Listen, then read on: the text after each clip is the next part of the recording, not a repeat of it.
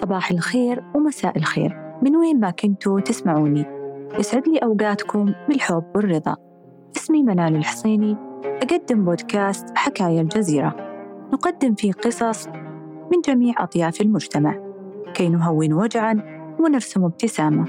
ولأن الغد يلوح وينتظرنا والماضي قد رحل وولى. وقد تواعدنا مع أفق الفجر الجديد يلقي في قلوبنا فيض من الأمل والسعادة. لكل شخص شغفه وموهبته الاستثنائية اللي ممكن أن تكون محطات مفصلية في حياته. الشغف هو أن تضع النقاط على حروف حياتك عندما يكون طموحك اللامحدود هو الوقود اللي يساعدك للوصول إلى طريق النجاح.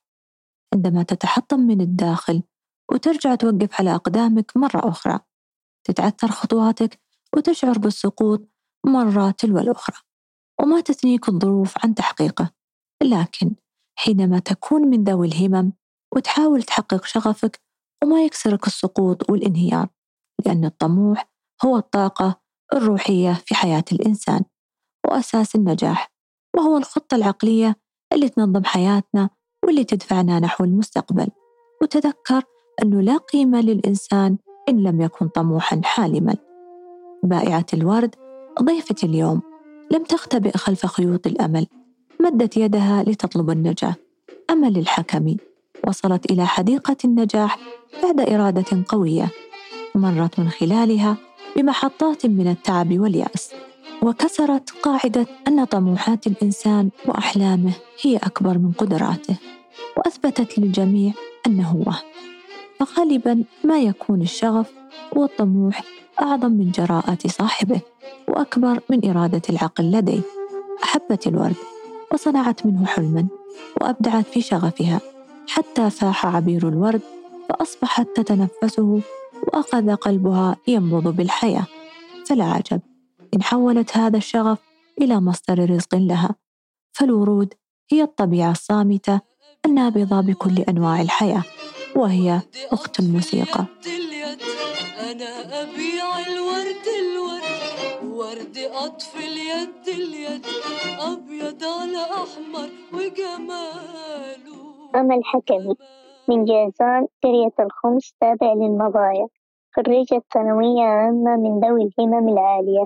دراستي كانت من الابتدائية إلى الثانوية منازل وعانيت الكثير في أيام الدراسة ولكن بفضل الله ثم وقفة أمي معي قدرت أتجاوز كل الصعوبات.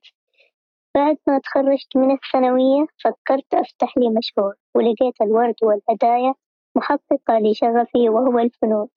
بدأت مشروعي في المنزل جهزت غرفة صغيرة من أرفف وإستاندات وثلاجة وكانت عندي إقبال كبير على الورد والهدايا. لكن يحتاج دعم كبير عشان يكبر. ما لقيت طريقة غير إني أدخل ريادة أعمال ودعمني بنك التنمية الاجتماعية. وكل ما بديت في شيء صار معي ظرف. مرة أمي تتعب وتتنوم وأتوقف. وبعد ما تعافت بديت بجهز ويتعب أبوي الله يرحمه. وأنا كنت في الدورة مع ريادة أعمال وتحطمت وبديت بوقف لكن ضغطت على نفسي.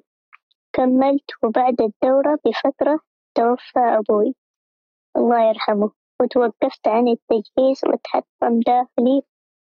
شيء كبير جدا. وبعد حزن عميق حاولت أتماسك وبعدها بدأت في تجهيز المحل.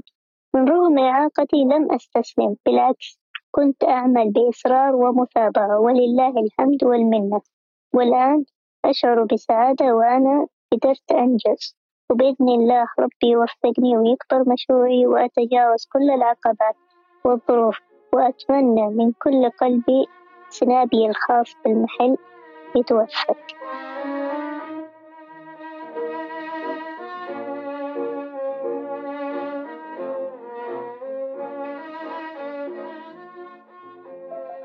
حينما تتعطل لغة الكلام فالورد عالم ينطق بجميل الشعور فهو لغة يتداولها جميع البشر في العالم لا تحتاج إلى مترجم.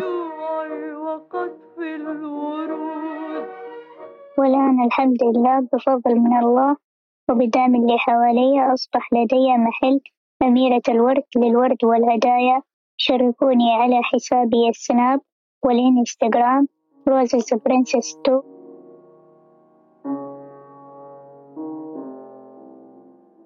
ختاما يمكننا تحويل الأحداث المؤلمة إلى فرصة سعيدة للتعلم أو النمو أو مساعدة الآخرين. نريد مساعدة بعضنا لأن الإنسان يحب الحياة ومن حوله سعداء لا تعسى. ودمتم بود.